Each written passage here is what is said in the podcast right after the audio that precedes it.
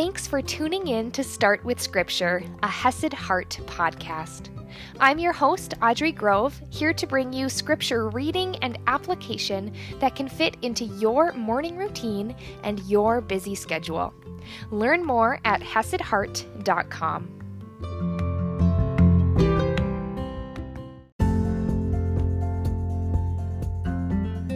Good morning, my friends!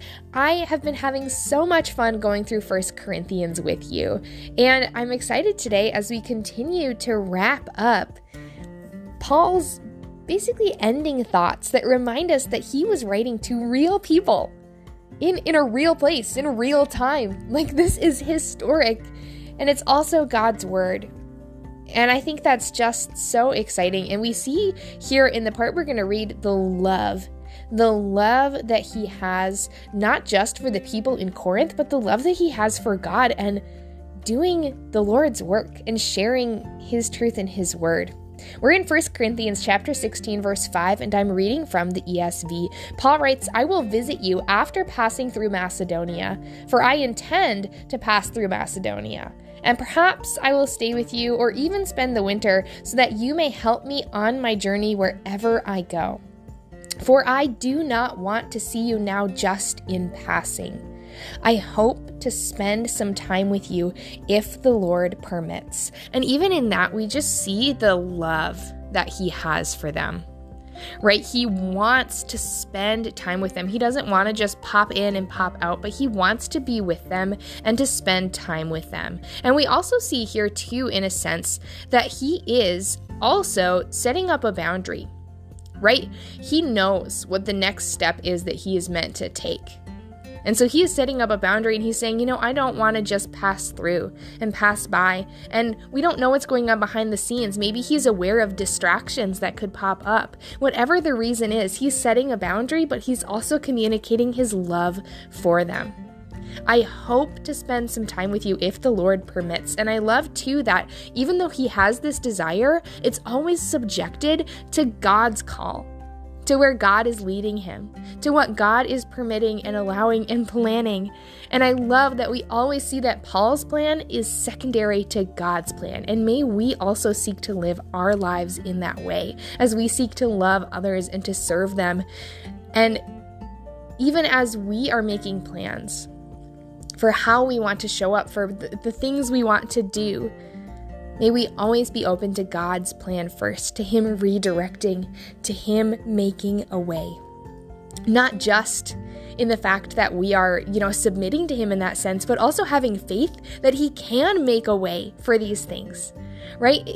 It's like this two sided thing of both submission and recognizing that we want to respect God's plan, but also recognizing that even when it seems unbelievable, He can make a way. Paul goes on, but I will stay in Ephesus until Pentecost, for a wide door for effective work has opened to me, and there are many adversaries.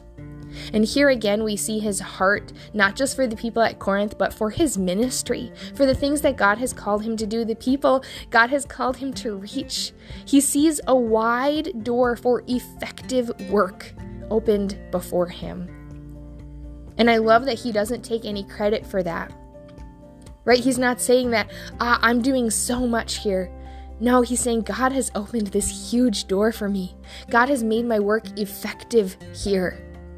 And he's going to be faithful to do that, but he's also aware that there are many adversaries, many things trying to get in his way and shut that down. And so often, when we're following the call of God, that's when we get a lot of pushback from the enemy.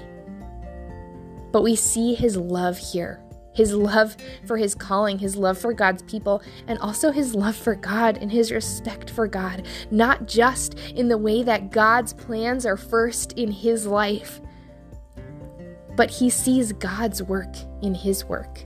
And he sees God's work in his circumstances, and he gives God the glory instead of taking it for himself or even just forgetting that God was at work, right? He sees so clearly how God is the one ordering his life, how God is the one opening doors, how God is the one making his work effective. And I love that because he's really practicing what he preaches.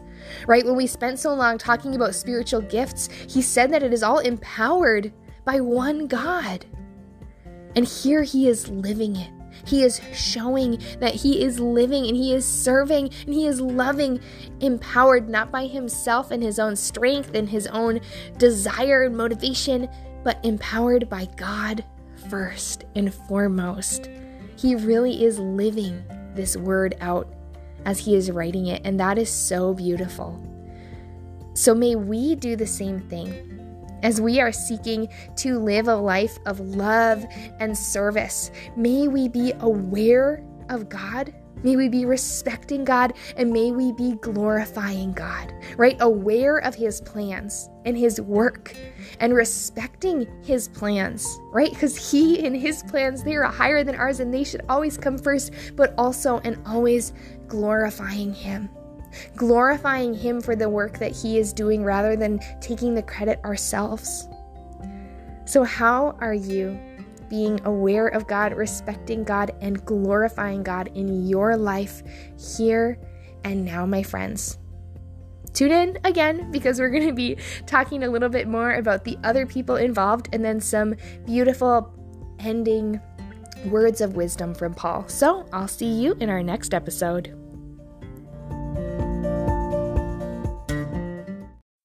Thank you so much for being here today, for listening to this episode, getting in God's Word, and investing in your relationship with God the Father. If you are ready to go even deeper, to get rid of stuckness, to break through and live your God given purpose in fullness, then you should definitely check out the 90 day Faithfully Flourishing program. This program is full of one on one coaching, it's full of tools that you can use to get rid of of distraction and discouragement and actually get to the root of the things that are keeping you stuck. So head over to hesedheart.com slash 90, that's 90, to find out all the information to book a free call so that your voice can be heard, you can get the tools you need, and you can move forward with the Lord, going deeper and going further as you live out His purpose on your life hesedheart.com slash 90, and I look forward to talking to you soon.